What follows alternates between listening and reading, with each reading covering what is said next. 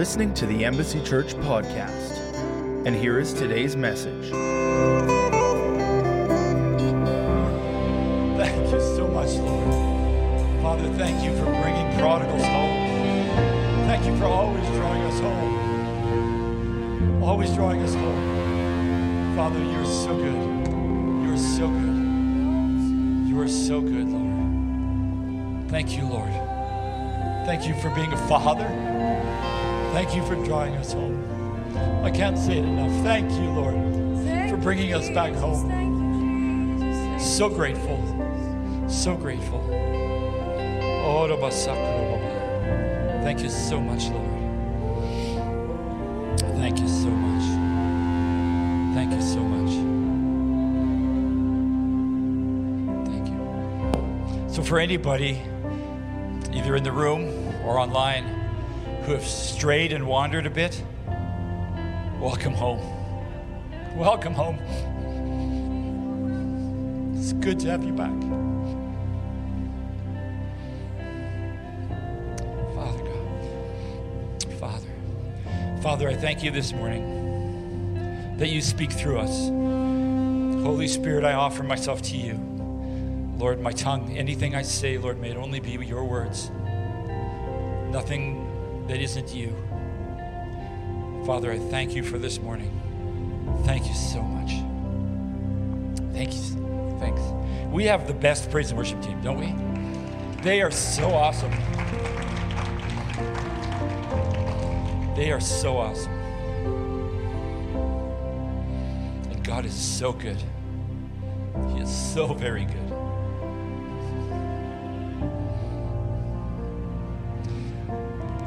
Number of months ago, at least I think it was months ago, Pastor Megan was speaking and I have no idea what she was speaking about that day, but one line she said um, stuck with me. She said that it was because of unity that the Holy Spirit came the very first time. The very first time the Holy Spirit in the upper room, in the rushing wind, was unity. It was their unity that brought them together. It was their unity that brought that out of God. And I've been thinking about unity for months now. God keeps talking to me about unity. And so I'm going to talk to you about unity. We're just going to, right through. Um, the definition on, I think it was dictionary.com I went, of it has like eight different definitions for unity, and all of them completely different all of them. But the definition, and what I want to center on, of course, is the whole or the totality as combined all of its parts into one. All of its parts combined into one. It's everybody together, unified on the same page with the same purpose. And I think you can go back into history you can find when a group of people combined all their talents for one goal and for one purpose, they succeeded. Amazing, ha- th- amazing things happen when people get together in unity. There is a power, there is a power in unity that is second to none, especially when it's God's unity, when it's unity built by the Holy Spirit. I can't express to you, I don't have words to tell you how absolutely powerful that is. And what God can do through a group of people who are unified with the same goal and the same purpose. So, you know what? I'd like to start in Acts chapter 2 on the day of Pentecost. On the day of Pentecost, on the day Pentecost was being fulfilled, all the disciples were gathered in one place. Suddenly, they heard the sound of a violent blast of wind rushing into the house from out of the heavenly realm. The roar of the wind was so overpowering, it was all anyone could bear. Then, all at once, a pillar of fire appeared before their eyes. It separated into tongues of fire that engulfed each one of them, and they were all filled and equipped with the Holy Spirit and were inspired to speak in tongues, empowered by the Spirit to speak in languages they had never learned. The Bible tells us this happened in the morning. And yet people all over town heard it. Can you imagine how loud that wind must have been for people all over Jerusalem to hear it and to get up and go find out what was making the noise? And just as a side issue, the pillar of fire in the Old Testament was the presence of God. And so for Jewish people, for Israelites, to see a pillar of fire and to see it separated, separate, and going on to each individual per- person was the presence of God filling each individual person, which was something that they had never heard of or even imagined before. Because the presence of God was only in the temple and only in the Holy of Holies in the temple. So, this was an absolutely amazing thing that we take for granted. But believe me, when it happened, it was incredible. It says all the disciples were gathered in one place. And I always read that and I thought, well, they're all in the same room, they're all in the same place. But if you go back up to chap- Acts chapter 1, verse 14, it says, His brothers were there as well, Jesus' brothers. All of them were united in prayer, gripped with one passion, interceding night and day. And there were 120 of them. There were only 120 of them. But they were gathered in one place. And I think that's more than just a physical place. They were in one place of prayer, they were in one place of worship, they were in one place of God. And they were all in the same place, all thinking the same thing, all praying for the same thing. And then look what happened. The presence of God split out of the fire of pillar fire and it landed on each individual person. That is such an amazing thing. When you're gathered in one place with one goal and everybody has the same goal in mind, it's amazing what God can do through us. It's amazing. Jesus said in John chapter 18, Receive this truth. Whatever you forbid on earth will be considered to be forbidden in heaven, and whatever you release on earth will be considered to be released in heaven. Again, I give you an eternal truth. If two of you agree to ask God for something in a symphony of prayer, my heavenly Father will do it for you. For wherever two or three come together to honor my name, I am right there with them. Even if two or three of us are gathered together in unity, God is right there with us. And in anything we ask for, in honor of Him, God will do it. And that's just two or three people. When, you, when two or three people gather in unity and they pray and they ask for something in honoring God, honoring the name of Jesus, Jesus is there, God does it. And it's unity that brings that, that brings God. You know, there are different things that attract any kind of a spirit, evil or good. You can do something to attract them. Unity attracts the Holy Spirit. Two people are unity, God is there. He is there. And it works both. Unity works both ways. Remember the Tower of Babel? Genesis chapter 1, uh, chapter 11. The Lord came down to look at the city in the tower and the tower the people were building. Look, he said, the people are united and they all speak the same language. They're all saying the same thing. After this, nothing they set out to do will be impossible for them. Come, let's go down and confuse the people with different languages, and then they won't be able to understand each other. And in that way, the Lord scattered them all over the world. For those of you who don't know the story, after the flood, a group of people got together and decided they would build a tower that went right to heaven. And then, if God ever decided to flood the earth, they could escape God's flood in the tower. That's what they were doing. And the Bible said, God said, nothing they set out to do would be impossible for them.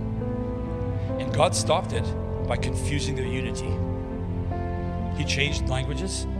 Nobody could understand each other. They could not say the same thing anymore because nobody could understand what the other one was saying. God stopped it by pulling out their unity because He said they're united and nothing will stop them if they can do this. It's a spiritual principle. And our unity is built by the Holy Spirit, and, and we'll get to that a little bit later. I'll show you where I get that from. But our unity is extremely powerful. And because our unity, God can do so much when we're unified, He hates it when we're not. The Bible says He hates it. Proverbs chapter 6, verse 16 to 19. There are six things the Lord hates. Nope, seven things He detests. Listen to these seven things. The, the first line there, six things He hates, seven things He detests, can be it's like there are six things that God hates, but the seventh one is absolutely detestable. It's horrible. And it's interesting that every one of these seven things are an enemy to unity haughty eyes, a lying tongue, hands that kill the innocent, hearts that plot evil, feet that race to do wrong, a false witness that pours out lies. The seventh thing, the one that is completely detestable, the person who sows discord in a family. It's despicable. God hates it when people sow discord because it's an enemy of unity. He absolutely detests it. And I don't know, you know what? To sow discord in a family would be to walk to a family, someone else in the family, and say, I really don't like what that guy said. He's completely out to lunch. He is so wrong. He can't see straight. He has no business even being up there. He needs to be go somewhere else and talk. And you're planting seeds of doubt and discord in someone else. And I'm not saying that you can't discuss, but if you're discussing a point of view that is opposite or different than what the pastor has preached, you need to be very careful who you speak it with. By all means, you can discuss it. By all means, you should because you need to get in your heart from the Word of God what's right and what's not. But please, people, be very careful who you discuss it with. If you're discussing it with a new Christian, it should never be. Because you, you're probably going to drive them away. Sowing discord always has a purpose of exalting yourself. It's always built under you would rather be, you want the glory, you want the glory. And so you dis, sow discord to make other people look bad and you look better. That's basically what it is. And God hates that. God hates that. In Matthew chapter 12, Jesus said, Every kingdom divided against itself will be ruined. Every city or household divided against itself will not stand. And it, we don't have to look too far to see that. I mean, I, I enjoy watching football and I enjoy watching hockey. And you'll never find a team that is fighting in the locker room that wins a championship. Ever. It does not happen. Now, those are, I mean, when you have sports teams, you have stars, you have people paid, paid enormous amounts of money and huge egos. And so that's probably the first place you will find dissension and discord. But if you can get all of these guys to buy into the coach's plan, they win. Good plan, bad plan. They can beat somebody who is in discord, in disharmony. It's, it's, Jesus said it. Any kingdom divided against itself will be ruined. It's political parties. If they're fighting amongst themselves, they're not going to get elected. Ain't going to happen.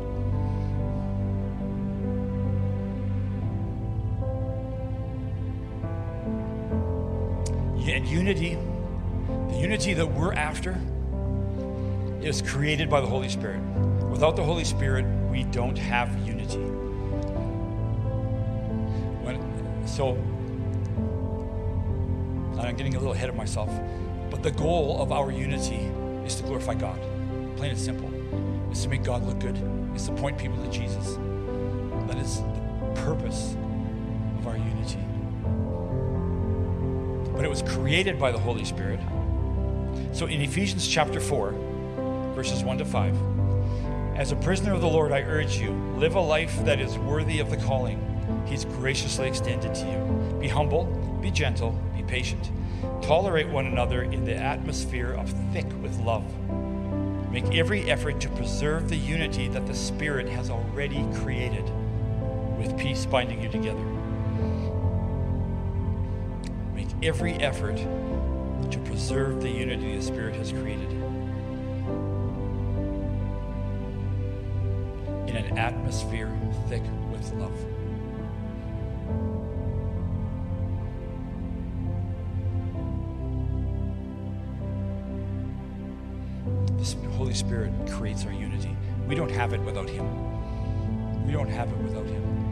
Every one of us individually needs to submit what we think and what we say to the Holy Spirit.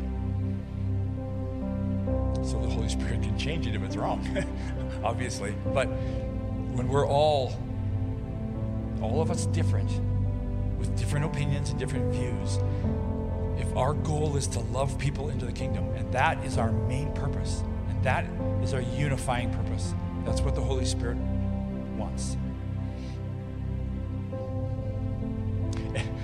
In Ephesians chapter 4, still in verse 11 to 15, the goal of equipping the saints with the fivefold ministry is unity. And he himself gave some to be apostles, some prophets, some evangelists, some pastors, and teachers for the equipping of the saints, for the work of the ministry, for the edifying of the body of Christ, until we all come into the unity of the faith and the knowledge of the Son of God, to a perfect man, to the measure of the stature and the fullness of Christ. The purpose of the fivefold ministry gift, the bottom line is unity.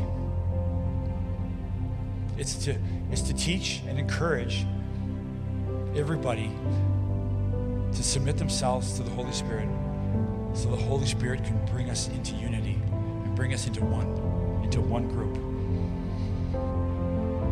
The goal of perfect unity is that the world would know the glory of God and that Jesus was sent by God, and therefore accepting the gift of Jesus and dedicating their lives to Him. Our purpose, the whole purpose of our unity, is to glorify God so that other people look at us and say, I want that God. I want what they have. And you'd be amazed when you, when you step into a church and everybody's unified in love, people are drawn to that. People are drawn to that. And not that we care so much about numbers, but we do care about lives. We care very much about leading people to Jesus. Because I can't change your life, I can't make you any better. All I can do is introduce you to the Holy Spirit and encourage you to surrender to Him so that He can make you guys better. So that He can make us better. John chapter 17, verses 21 to 23. I pray that they will all be one, just as you and I are one, as you are in me, Father, and I am in you. And may they be in us so that the world will believe you sent me. I've given them the glory you have given me, so that they may be one as we are one. I am in them, and you are in me. May they experience such perfect unity that the world will know that you sent me and that you love them as much as you love me. The Holy Spirit wants everybody to know that God loves you as much as he loves Jesus. Think of that for a minute. God knows everything you've done. God knows all the mistakes you're going to make. And He loves you as much as He loves Jesus. And when we can get that in our hearts, it will overflow. And we can love people the way God loves Jesus, the way God loves us. So the, the goal of unity is to glorify God. And, and when I when we had a discussion about what glorifying God looks like and what it means this week, Patience wrote an incredible definition The bottom line is we just make to make God look good. We just need to make Jesus look good. Because then people will see Jesus. They said, I think it was John that said it, you will know they are Christians because of the way they love. The way they love each other and the way they love other people. They will know that we follow Jesus by the way we love them. That's what our unity is for. So when somebody comes in the midst of us, we all love them. Not just the pastor, not just the usher at the door, but all of us. All of us.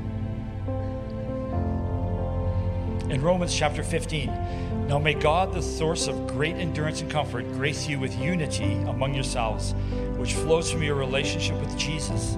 The unity flows from your relationship with Jesus, the anointed one. And then, with a unanimous rush of passion, love, you will, with one voice, glorify God, the Father of our Lord Jesus Christ.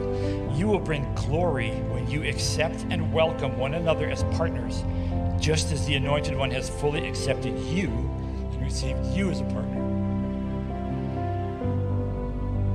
So when we all come together, and charity leads us, or, or, or angel, and we all worship in one accord, same voice, same words, even if you can't sing like Charity, because I don't. I can't, I can play on key, but I certainly can't sing on key.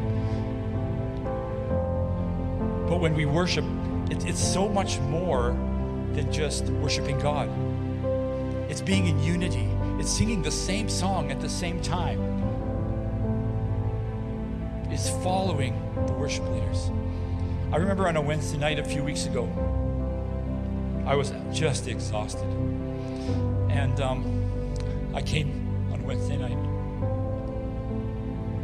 and I, I could not worship, and I couldn't pray. I was just, and it was a, it was a spiritual thing, but I was just, I couldn't do it. I couldn't get there. And so I sang every word that Lisa and Megan and Charity sang. I sang that word. When, when they flowed, I said exactly what they said because I couldn't get there myself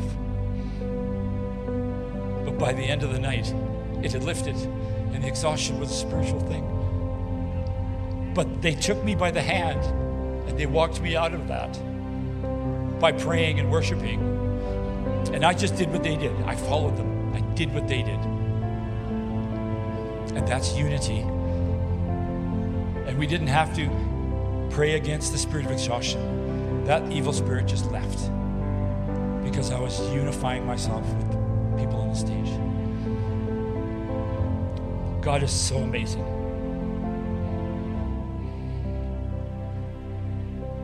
We are a body, we have many parts, and you've heard this preached a ton of times. So I'm not going to go to 1 Corinthians where it talks about that. But just in verse 18, this is where God comes in.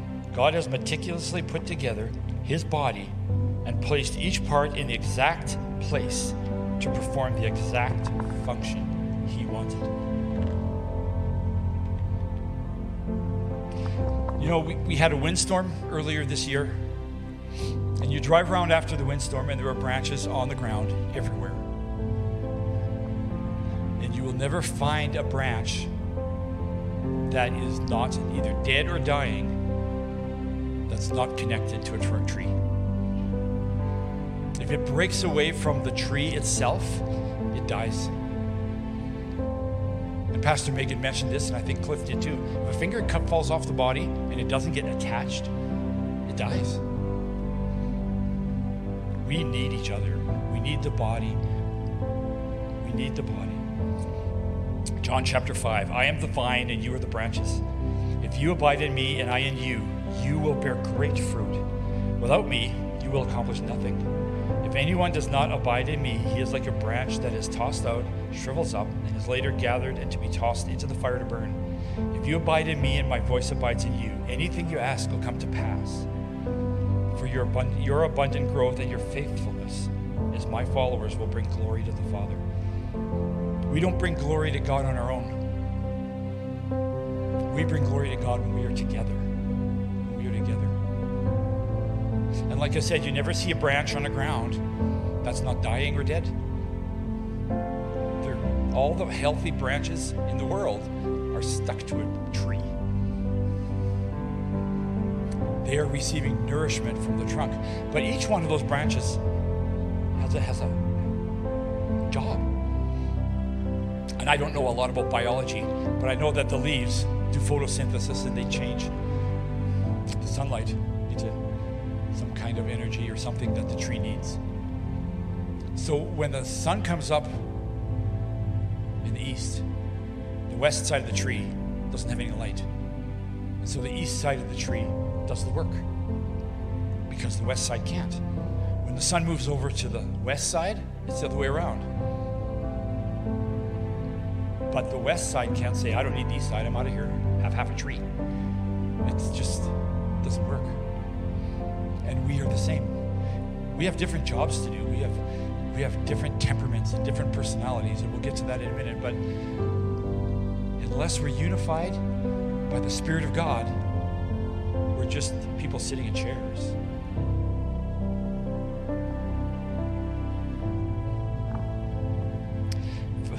Philippians 22, verse 11. I'm asking you, my friends, that you be joined together in perfect unity with one heart, one passion, united in one love. Walk together with one harmonious purpose, and you will fill my heart with unbounded joy. Did you know you can give God unbounded joy?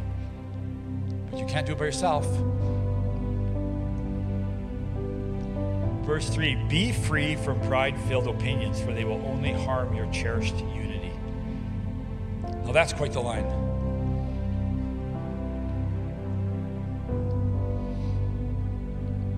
And I know we've heard it preached. You have an opinion. Everybody has one. You're just not allowed to give it. And, and I'm not going to go there because I'm just saying it because half of you are thinking it. Um, we all have our own opinions, and we can talk about our opinions, and we should. We should discuss the Word of God. That's what we should do when we come together. And but be very careful, like I said before, who you discuss it with because we are all built differently. We all see things differently. We have to be careful that our opinions are not harming our cherished unity. We have to be really careful about this.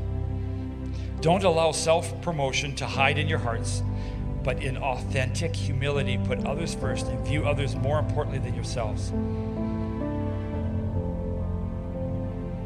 If your opinion is being given because you want to make yourself feel better than somebody else, then just don't give it. It'll just harm the unity. Abandon every display of selfishness. Possess greater concern for what matters to others instead of your own interests. And consider the example that Jesus, the Anointed One, has set before us. Let his mindset become your motivation. He existed in the form of God, and yet he gave no thought to seizing equality with God as his supreme prize. Uh, that is a really interesting line because we know that Satan did exactly that. He thought about seizing equality with God and made it his goal. And we all know what happened and what God did there. But Jesus, exactly the opposite, did ex- the opposite of that. Instead, he emptied himself of his outward glory by reducing himself to the form of a servant. He became human he humbled himself and became vulnerable, choosing to be revealed as a man and was obedient. He was a perfect example. I'm just going to go down a rabbit hole for a minute because I think God told me to do that. I want you to think of Jesus. He's a man. He's like 33 years old. He's a Jewish man, so he'll probably have black hair black beard, olive skin. And he's in the Garden of Gethsemane the day before the crucifixion, and he's praying. And he's saying, God, if there's any other way, can we go a different route? Can we please go a different route? And God says, No. There is no other way. It has to be this way. So imagine Jesus on his knees in the garden praying, the Bible says, sweating drops of blood. He was in such agony. But then he looked on the other side of the cross. It says in Hebrews, for the joy set before him, he looked beyond the cross. And he saw you beyond the cross. And he said, Father, they are worth it. I'll do it. Adam is worth it. I'm going to do it. Marcel is worth it. I'm going to do it. Every one of you is worth it, and so Jesus said, Okay, God, then let's do it. And then he got up and he went out to where the people were and he gave himself up to be, to be crucified. So, for whoever of you, somebody out there is wondering whether God really does care or whether he doesn't, I want you to know that Jesus saw you before he died and said, You're worth it. Father, I'll do it.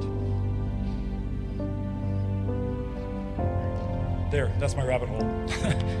now, where was I? Psalm 133 1.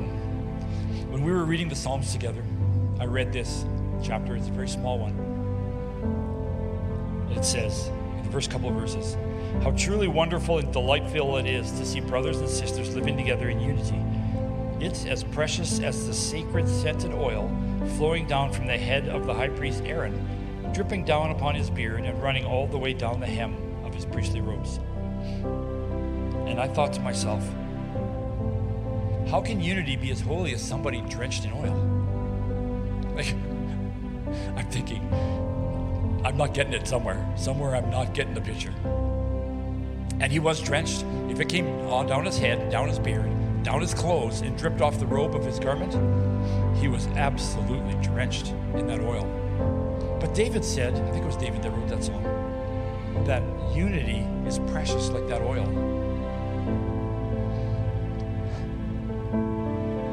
And so I started thinking, what in the world is so different about that oil?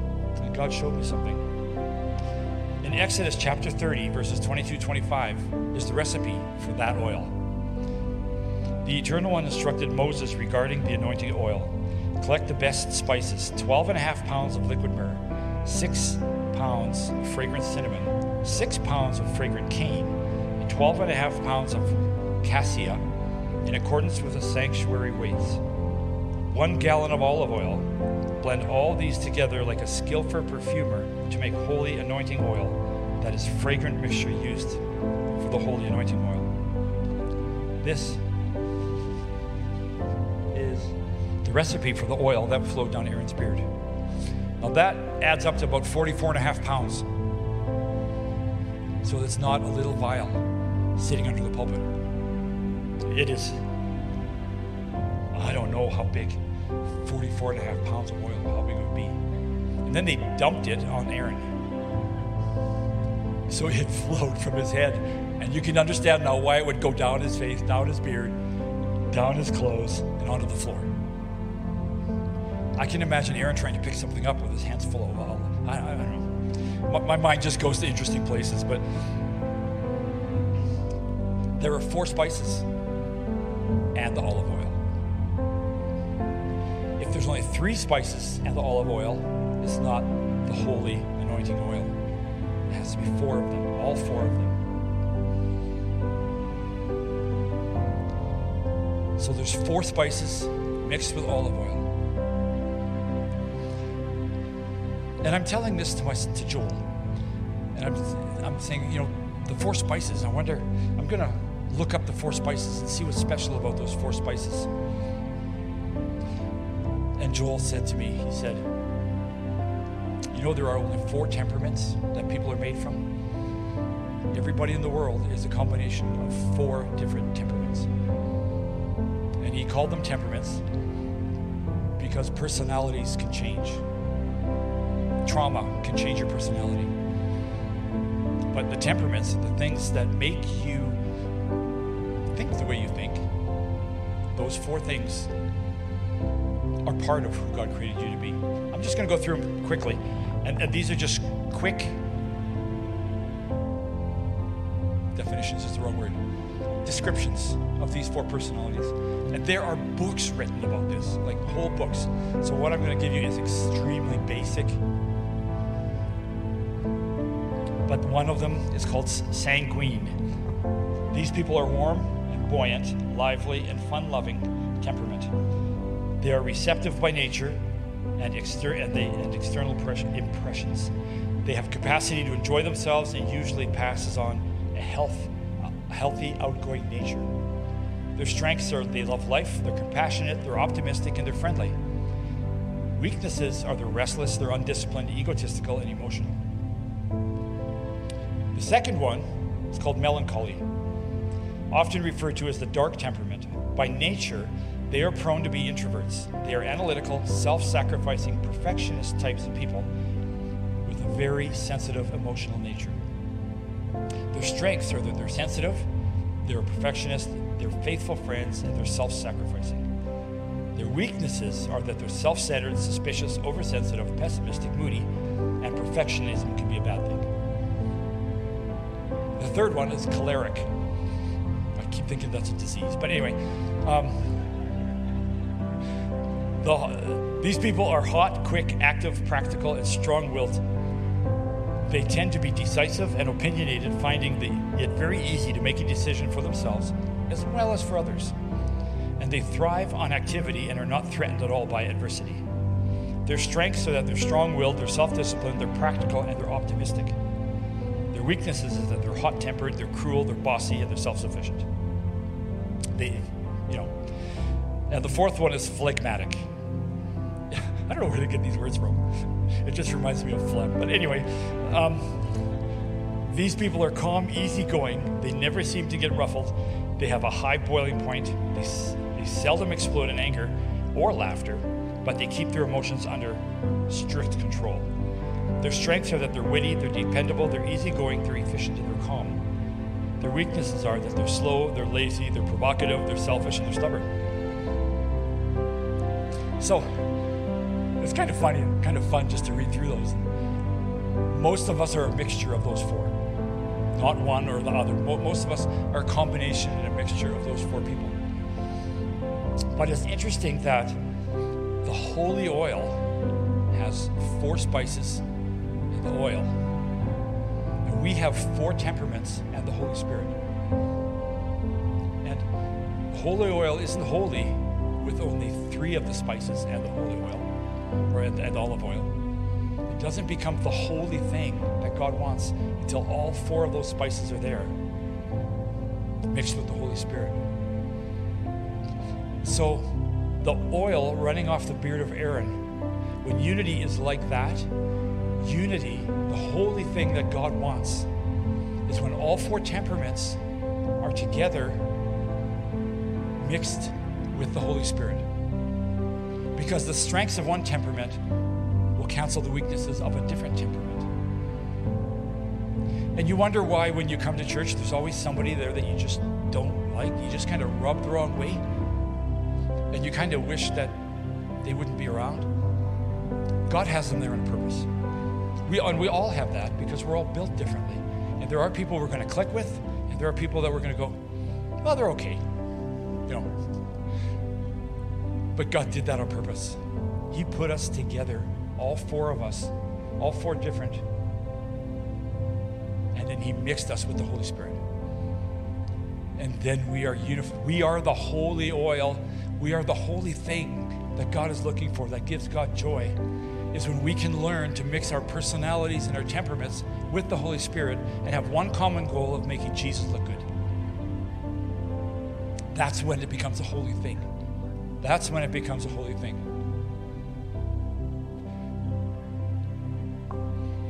You know, um, Joan and I, and I talked to Joan, she's okay with me saying this, are so different. Uh, Joan is one of my closest friends, and I love her dearly. But you know what? If you drop if you drop the white glove, Joan will pick it up and come at you. She will fight. It's just how God built her, right? It's not wrong. That's a good thing. We need people who will stand up and fight, sometimes for us. Whereas with me, if someone drops the white glove, I'll look at it and say, well, let's see what God does with that. And I'll just back off. And neither of them are wrong, but they're so very different. And without the Holy Spirit, it would be pretty, pretty easy for Joan and I to get in some pretty good fights. But we never, ever do because we're mixed with the Holy Spirit. And I love her so very much. She is one of my closest friends. Same with Cliff and I. We are not the same at all. I've known Cliff since we were 14, no, 15, 16 years old, somewhere in there. And the things we did in high school together, I'm not telling you about. But him and I are not the same. You know, he loves country music. I would, you know, I think, like, I don't know. I, I have like over 900 CDs at home and over 300 records because I've been collecting them since I was 12. And I have maybe two that are country. You know, Marge says, Marge likes country too. There's another thing, you know. But Cliff and I are the very best of friends. I, I don't know how we got along before the Holy Spirit, but we did somehow. Um, Cliff and Colleen and I were the threesome when we were teenagers and we were everywhere. And we did so much together. But the Holy Spirit takes the different personalities and makes them unified. One common goal, which is to make Jesus look good and to love people. Loving people is how we make Jesus look good. And I, there is no more powerful force on the earth than love. Much time I got left here? Oh, I better get going. um, and I, and I was saying that God puts us all together so we can all be unified. When you have children, for you that are parents, how do you teach a child to share? You put them in a room with other kids and force them. That's the only way to teach a child how to share. And the Holy Spirit has kind of done that with us. He's put us all in this church, and He's saying, okay, now get along. and of course, we can't do that without the Holy Spirit. We so much need the Holy Spirit. We so much do. You know, Ephesians 4 1 to 5, we read this, but I'm just going to read chapter verse 4 to you. There's only one body and one spirit, just as you are called to pursue one hope. It is interesting, it doesn't say one body, one spirit, and one soul. Your mind and your will and your thought processes and your emotions are left out of this sentence for a reason. We can have those, and we all have different ones. But we were called to pursue one hope with one body and one spirit. That's all of us together, the body, spirit being the Holy Spirit. And what we think and how we think is immaterial to that, as long as we submit ourselves and our thoughts and our attitudes to the Holy Spirit.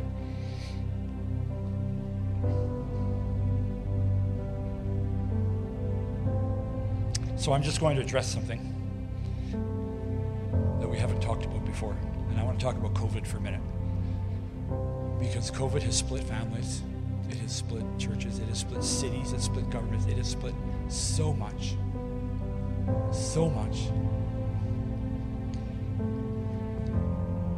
God gave me, I had a vision about a month ago, and it was me putting a puzzle together. And it was a little bit bigger than what the pulpit is. And it had a border like a frame, and I had all these black pieces in it. I had to put them together. And I got them all put together, but there weren't enough pieces to cover the whole thing. There was one straight line down the middle of it with perfectly fit pieces on both sides. And I said to God, I said, What is that? And God said to me, not with the loving, gentle voice that He usually talks to me with, it was quite stern. And He said, That is segregation, and I will not have it in my church. I will not. That's what He said. He will not have it. And so I want to submit to you that you cannot trust a vaccine to keep you healthy. You cannot trust not having a vaccine to keep you healthy.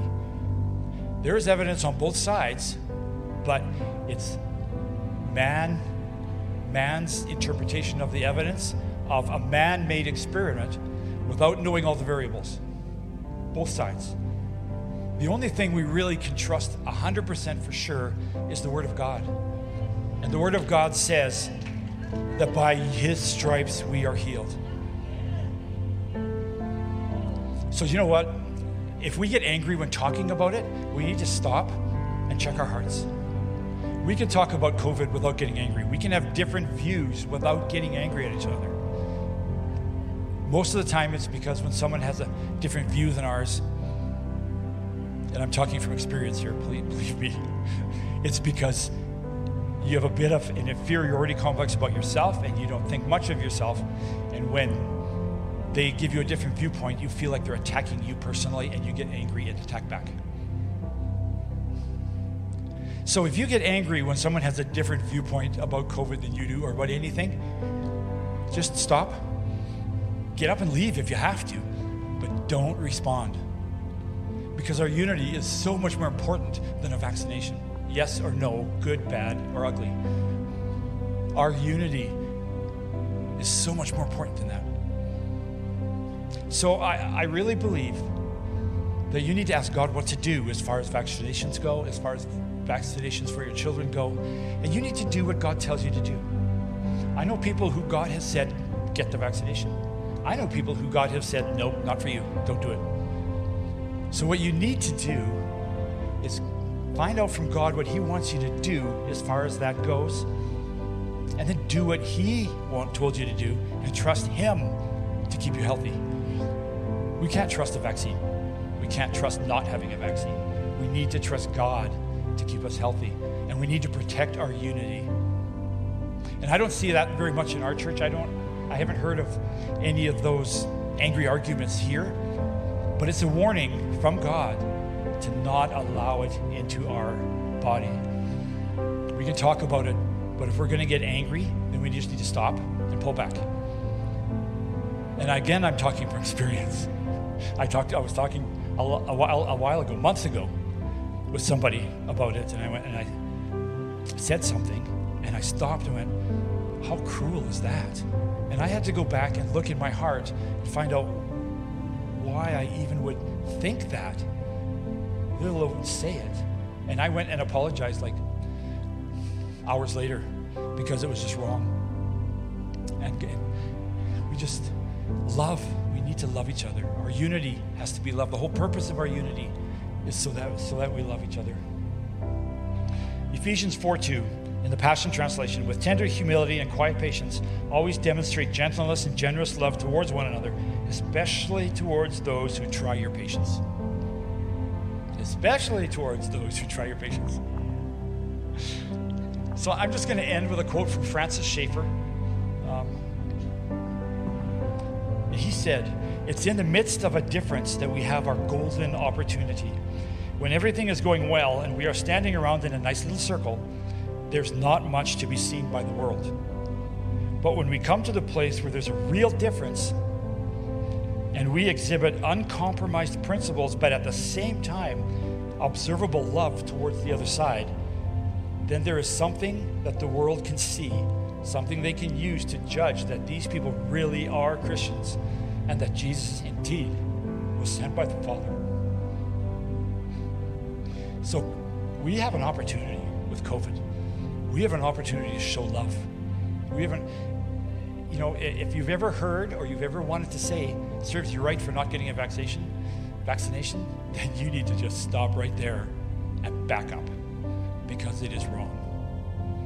Or on the other side, if you've ever said, well, if they wouldn't have got the vaccine, they wouldn't have got sick. You know, you need to stop right there because there is no love. There is no pointing to Jesus in a statement like that anywhere. And our purpose, our unified purpose, is to point people to Jesus, point people to the love of the Father. And I don't have anything else to say. so maybe I'm just going to pray. Sean, give me a minute to pray and then you can come up. And as I pray, if the Holy Spirit spoke to you, just speak to Him. Just speak to Him. God is so gracious and so willing to forgive. Father, we thank you so much for your Holy Spirit that takes us all, however different we are, and it binds us together and makes us one. Father, thank you, thank you for Jesus.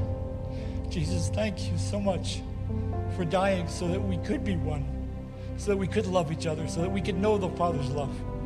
Thank you so much for that. Thank you, Father. Thank you. Help us, Lord to be unified. Unify us, Holy Spirit, the way you want to do. Father, we ask in Jesus' name.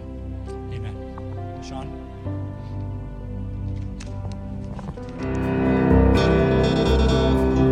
For more information about Embassy Church, visit our website at embassychurch.ca.